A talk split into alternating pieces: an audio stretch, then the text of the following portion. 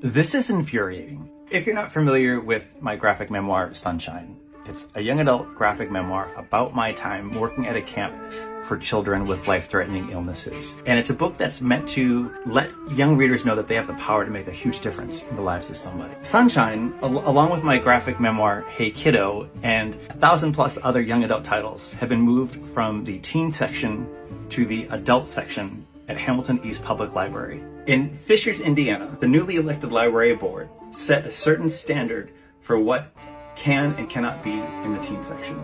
From everything I understand about the situation, the community is not for this. The librarians are not for this.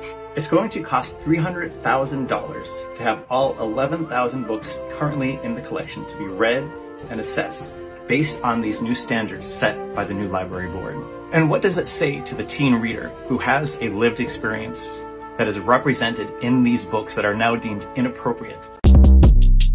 Short Cast Club